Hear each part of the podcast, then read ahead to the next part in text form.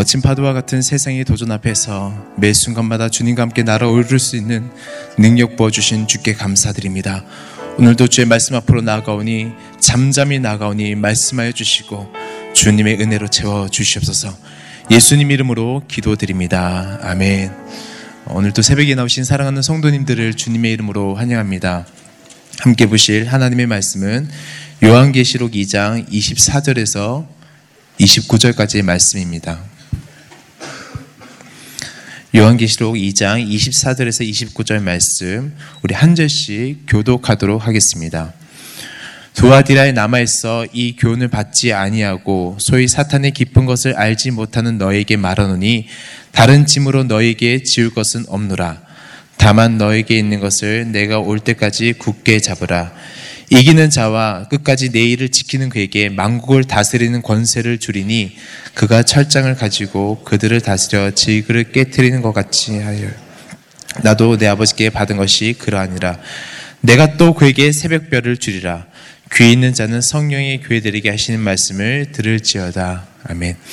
요한계시록 2장과 3장은 소아시아 일곱 교회에 편지하는 내용들이 담겨져 있습니다. 그리고 우리는 앞서서 에베소, 서머나, 버가모 교회 편지한 내용과 어제 두아디라 교회 편지한 내용들을 살펴보았고 편지한 편지를 주께서 보내시면서 말씀하시는 주의 모습들이 다른 것을 우리는 보게 되었습니다.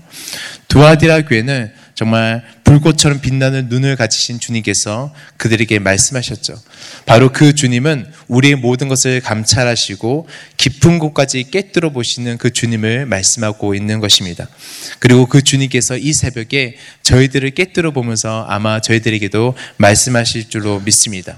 저는 이 새벽에 다시 한번 우리 주님께서 우리들에게 어떤 말씀을 하실까 나아가는 귀한 시간 되시길 주님의 이름으로 축원합니다. 이제 두아디라 교회를 향해서 말씀하시는 주의 음성을 들었죠. 그들의 사랑과 믿음과 섬김과 인내가 얼마나 아름답게 그것을 가지고 얼마나 아름답게 사역하는지를 보았습니다. 그리고 이것이 시간이 지날수록 더욱더 아름답게 성장하는 것을 칭찬하시고 격려하시는 주의 음성을 들었습니다. 그런데 우리가 또 책망하는 음성도 들었습니다. 바로 자칭 선지자라 하는 이세벨을 용납하여서 그들에게 잘못된 가르침을 받게 하면서 그들이 타락하게 하는 것에 대해서 책망하시는 주의 음성도 들었습니다. 사실 저희가 성경을 볼 때, 성경을 볼 때 약간 과거형으로 볼 때가 많이 있어서 쉽게 어떤 일에 대해서 판단할 때가 있습니다. 나 같으면 이렇게 하지 않을 텐데. 그렇지만 그 당시 두아디라 지역에서 주님을 제대로 믿는 것은 아마 쉬운 일은 아니었을 것입니다. 사회적으로는, 사회적으로는 내륙 지방 지역답게 어떤 일을 하기 위해서는 상인 조합 안에 꼭 들어갔어야 했죠. 만약에 해안 지역에 있었더라면 다양한 사람들에게 무역이나 사업으로 그들에게 물건을 팔고 생활할 수 있었겠지만 그 좁은 두아디라 지역에서는 지역 사람들과 관계가 좋아야 했고 그래야지 일을 따낼 수 있었고 돈을 벌 수가 있었습니다. 생업을 이어갈 수 있었고 즉 밥벌이를 할 수가 있었던 것이죠. 그리고 여기 법을 따르지 않으면 조합에 들어가지 않으면 실제적으로 경제적으로 살아갈 수 없는 곳이었습니다. 그런데 문제가 무엇이냐면 이 상인 조합은 철저히 세속적이고 세상적이었다라는 것이죠. 주님을 믿는 성도가 그들의 문화나 그들이 사회 활동하기에 만만치 않았다라는 것입니다. 모이기만 하면 자연스럽게 돼지머리 두고 제사하듯이 아폴로 신전에 가서 그들의 신께 제사하고 권력과 돈으로 해결하는 세속화된 모습이 그들 가운데 있었고 각종 더러운 모습들이 그들 가운데 있었던 딱 타락한 세상을 말하고 있는 것이었습니다. 그럼 영적으로, 종교적으로는 어땠을까요? 육적으로 나타나는 것은 영적인 세계의 그림자라고 이야기했을 때 영적으로는 그보다 더 혼탁하고 캄캄한 어둠 가운데 있었을 것입니다.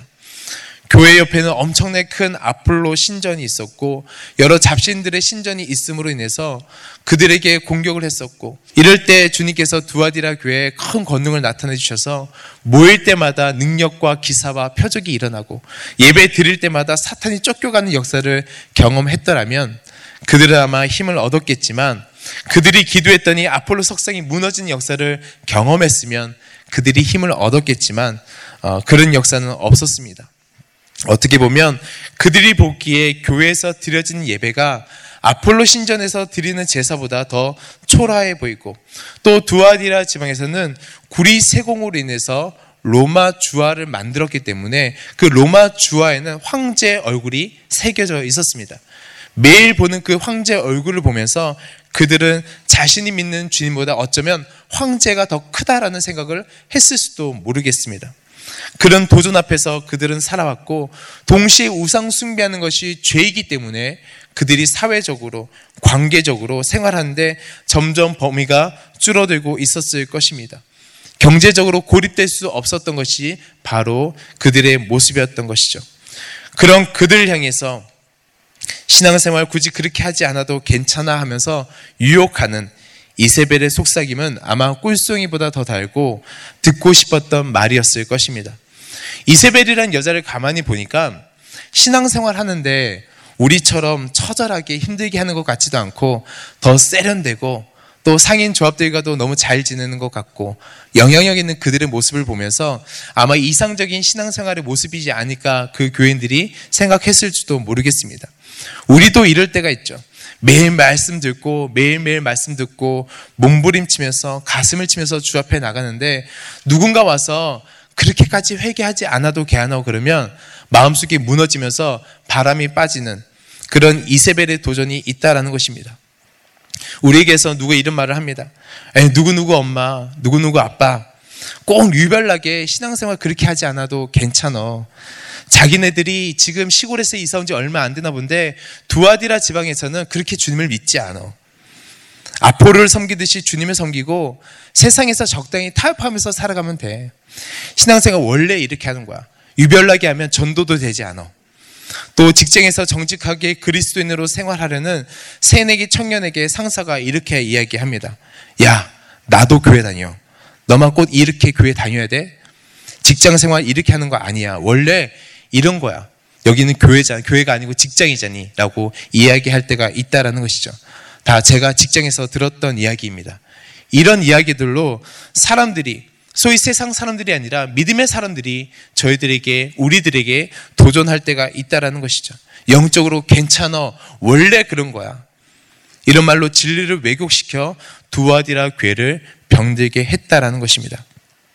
그래서 옛 문헌에 보니까 두아디라 교회에 대해서 어떻게 이야기를 하고 있냐면 이전에 로마의 이방 종교를 믿던 사람들이 자신의 신들에게 존경과 신앙심을 표현하기 위해서 만들었던 종교 의식과 제도를 조금씩 고쳐서 기독교 교회 안으로 끌어들였다.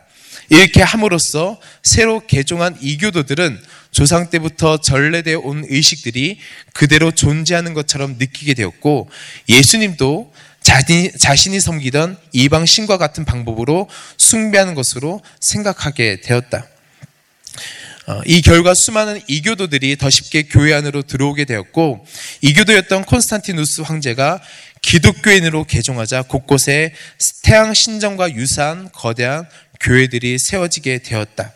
교회마다 여러 가지 그림들과 조각된 우상들을 단장함으로써 외관상으로나 내면적으로나 이교도들의 신정과 흡사한 것이 되었다. 이것에 대해서 이야기하고 있는 것입니다. 사실 우리가 부딪히고 있는 세상과 비슷하지 않습니까? 시간이 지날수록 그리스도인으로 거룩과 순결을 지키고 진리를 지켜나가기 힘든 세상이 된 것입니다. 그런데 참 놀라운 것이 있는데 이 혼탁한 상황 속에서도 주님은 믿음을 지키고 신앙의 정절을 지키고 있었던 성도들을 기억하고 계신다라는 것입니다. 우리 24절 말씀을 다 같이 읽어보겠습니다. 시작. 두아디라에 남아있어 이 교훈을 받지 아니하고 소위 사탄의 깊은 것을 알지 못한 너에게 말하노니 다른 짐으로는 너에게 지울 것이 없노라.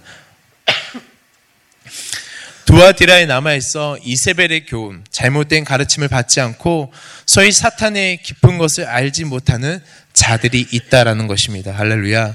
즉 이세벨의 유혹을 물리치고 따르지 않은 순결한 하나님께서 선택한 성도들이 있다라는 것입니다. 주님의 이 남은 자들을 통해서 다시금 주의 교회를 세워갈 줄로 믿습니다. 사람의 눈으로 보았을 때는 교회가 다 죽어가는 것 같고 세상 문화에 혼합되어 진리를 찾아볼 수 없는 것처럼 보이나 주님께서는 인내 속에서 믿음을 정절을 지키면서 나아가는 그들을 기억하고 계셨다라는 것입니다. 저는 이런 성도가 우리 새로운 교회 성도님 되시길 주님의 이름으로 축원합니다. 이 편지를 두아디아 교회 믿음을 지키고 있었던 성도들이 읽었을 때 얼마나 큰 감동과 위로가 되었을까요? 사랑하는 성도님, 우리 주님께서 우리를 불꽃 같은 눈으로 바라보실 때, 우리를 감찰하실 때, 우리의 잘못된 점만 찾으시는 주님이 아니십니다. 어, 지금 너가 무엇을 잘못하고 있는지 쪽집게처럼 우리의 잘못을 끄집어내시는 하나님이 아니시라는 것입니다. 아무도 알아주지 않아도 직장에서, 가정에서, 또 학교에서 우리 주님 때문에 포기하고 믿음을 지키기 위해서 남몰래 눈물 흘리면서 그 눈물과 아픔과 그 모든 것을 아시는 주님께서 계신다라는 것입니다. 저는 이 말씀이 세상 한가운데, 한가운데서 생활하시는 사랑하는 성도님들에게 위로가 되시길 주님의 이름으로 축원합니다. 세상 사람들은 유별나다고 그렇게까지 해야 하냐고 우리를 지책하고 비방합니다. 원래 세상은 이런 거니까 이렇게 따라야지. 이게 세상의 법이야.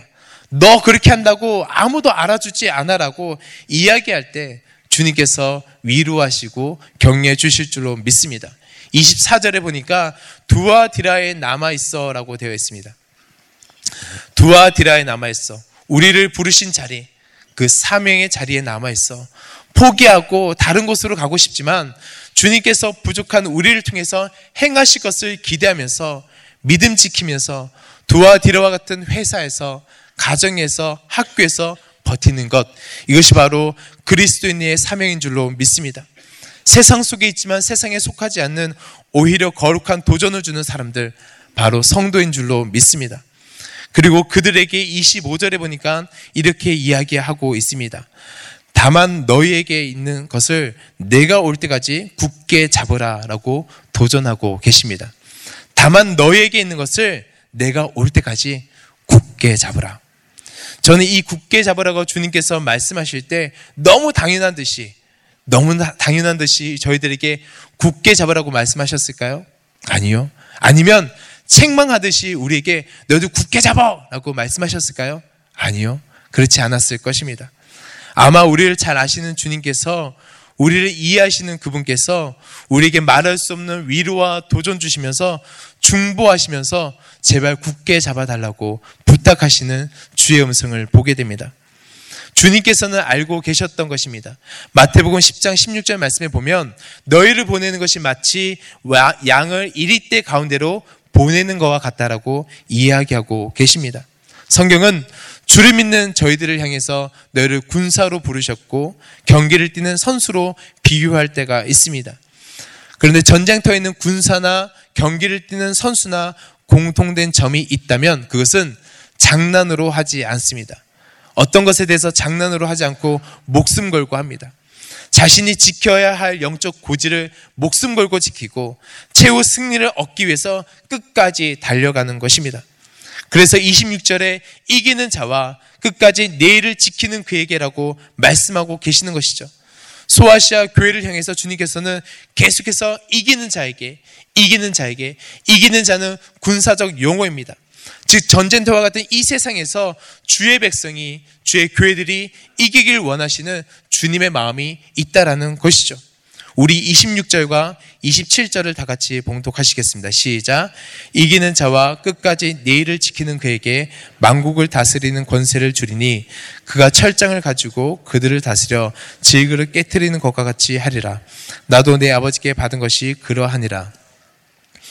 주님은 이기는 자에게 만국을 다스리는 권세와 철장을 주시겠다라고 말씀하고 계십니다. 이 철장은 가축을 치는 무리를 지키는 다스리는 지팡이를 말합니다. 그런데 단순한 지팡이가 아니라 쇠로 된 쇠지팡이를 이야기하고 있는 것입니다. 우리가 세상 속으로 들어갈 때 이리 가운데 들어간다 할지라도 목자장 되신 예수님께서 그 분께서 그분의 지팡이로 지키시며 승리할 줄로 믿습니다. 목자장 되신 주님께서 우리와 함께 직장과 학교와 열방 가운데 들어가면 우리가 승리할 줄로 믿습니다.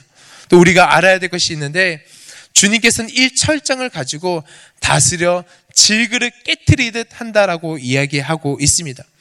지금 우리가 보기에 좋아 보이는 것, 높아 보이는 것, 이 모든 것이 하나님 보시기에는 질그릇과 같다라는 것이죠.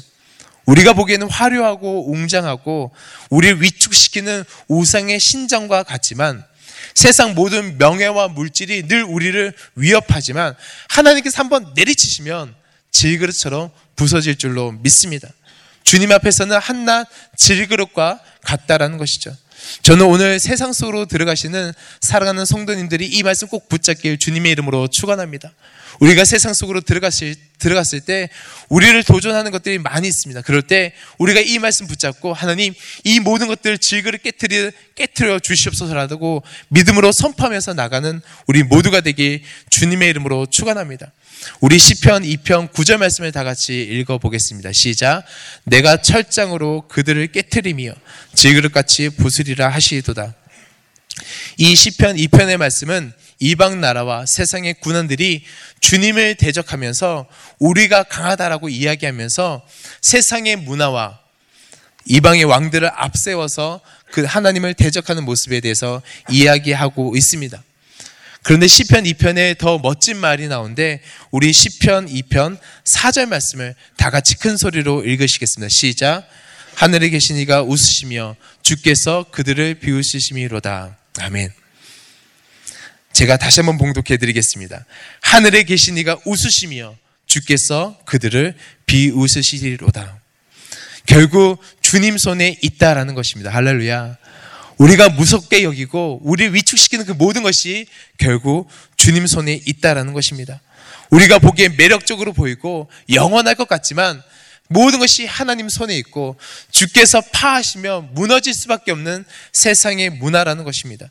저는 이 말씀 꼭 기억하시길 주님의 이름으로 축원합니다. 꼭 이기는 자에게 또 무엇을 주시나요? 우리 28절 말씀을 다 같이 읽어보겠습니다. 시작. 내가 또 그에게 새벽별을 주리라. 새벽을 깨우는 가장 빛난 별이죠. 새벽별을 주신다. 아침을 깨우는 어둠을 깨우는 소망을 주시는 예수 그리스도이심을 믿습니다. 할렐루야. 왜 예수님께서는 새벽별을 주시겠다라고 약속하셨을까요? 새벽별에 표현하는 이 말에는 어둠이 물러갈 것이라는 의미를 담고 있습니다. 그리고 이 새벽별을 통해서 우리는 이제 주님이 통치하시는 것을 보게 될 것입니다. 새벽별을 통해서 아침이 오는 것을 알듯이 새벽별 대신 주님께서 오시면 진짜 진리가 드러날 줄로 믿습니다. 바로 주를 믿는 자들에게 약속을 주시는 것입니다. 저는 이 약속 꼭 붙잡길 주님의 이름으로 축원합니다. 귀 있는 자는 성령의 교회들에게 하시는 말씀을 들을지어다. 말씀을 맺도록 하겠습니다. 귀 있는 자는 들어라라고 이야기하고 계십니다.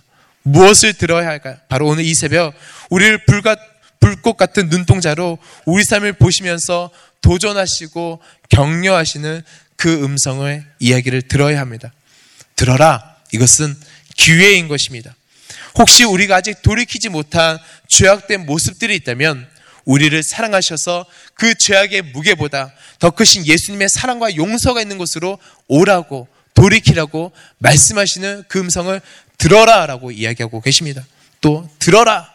이 말씀은 인생의 삶 속에서 주님을 믿음으로 당하는 모든 수고와 고통 속에서 내가 너와 함께 할 것이라고 위로하시고 격려하시는 그 사랑의 음성을 들어라라고 말씀하시는 그 음성인 줄로 믿습니다. 사랑하는 성도님, 저는 오늘 우리에게 주어진 그 자리에서 주께서 들려주신 그 음성 듣고 믿음으로 반응하고 결단할 수 있는 우리 모두가 되길 주님의 이름으로 축원합니다. 세상이 우리를 향해 거칠게 도전해 온다 온다 할지라도 이것이 맞다라고 원래 이런 거라고 우리에게 이야기한다 할지라도 원래 그런 것은 아닙니다. 주를 믿는 자와 함께 하시는 그분을 붙잡고 나갈 때 끝까지 주의를 지키는 자에게 주신 그 축복을 마음껏 누리시는 오늘 하루가 될 줄로 믿습니다. 오늘 하루도 주님께서 우리와 함께 하실 것입니다. 기도하시겠습니다. 어, 사랑하는 하나님, 우리의 소망 되시는 예수님, 이 시간 다시 한번 저희들의 삶을 말씀으로 비춰볼 수 있도록 인도하여 주시니 감사드립니다. 늘 주님의 말씀 순종하여 세상의 기준이나 가치관을 따라가는 것이 아니라 정말 믿는 성도로서 부족함이 없는 삶을 살아갈 수 있도록 인도하여 주시옵소서. 그 어떠한 도전 앞에서 타협하지 않고 믿음의 정절을 지키며 나아가는 우리 모두가 되게 하여 주시옵소서. 이 모든 말씀 살아계신 예수님 이름으로 기도드립니다. 아멘.